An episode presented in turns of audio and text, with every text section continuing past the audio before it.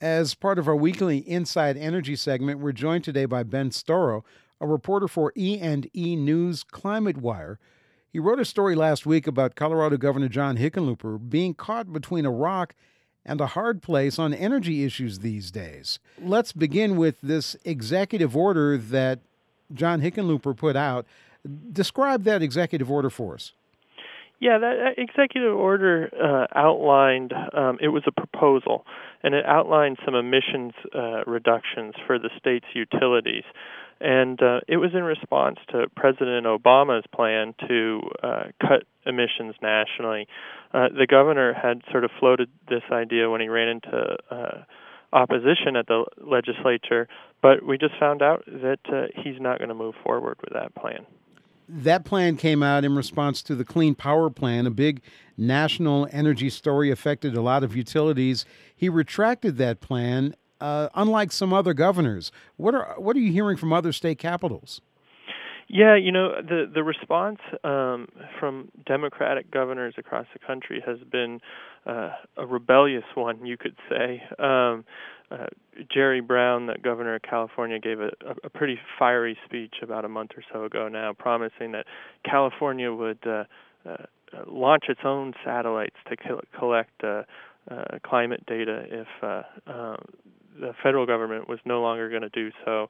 Um, obviously, California has been moving forward pretty aggressively already with uh, trying to get uh, 50% of their energy from renewable sources, and uh, they have a, uh, a pretty uh, elaborate cap and trade system in place across the country in New York, uh, New York Governor Andrew Cuomo uh, has been pursuing uh, his own in, sort of ambitious plans to try and remake New York's electric grid.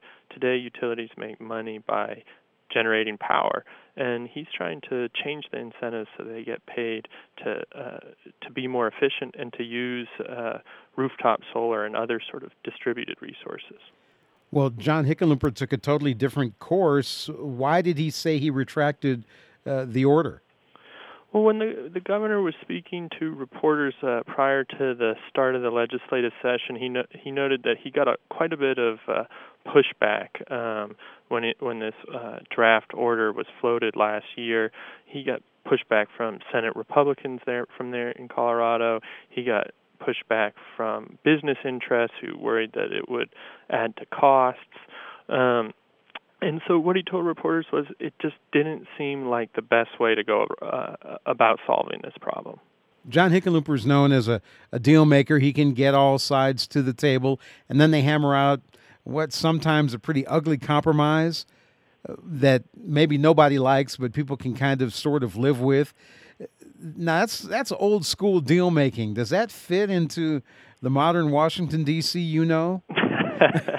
I guess that is the million dollar question, and uh, I wish I had a, a, a firm answer.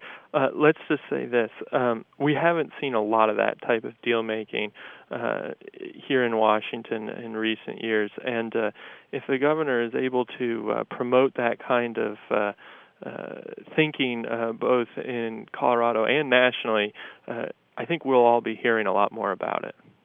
Yeah, that that'll be news for sure. Ben Storrow is with E&E News Climate Wire on the line with us from Washington. Thanks so much for joining us, man. Thanks for having me.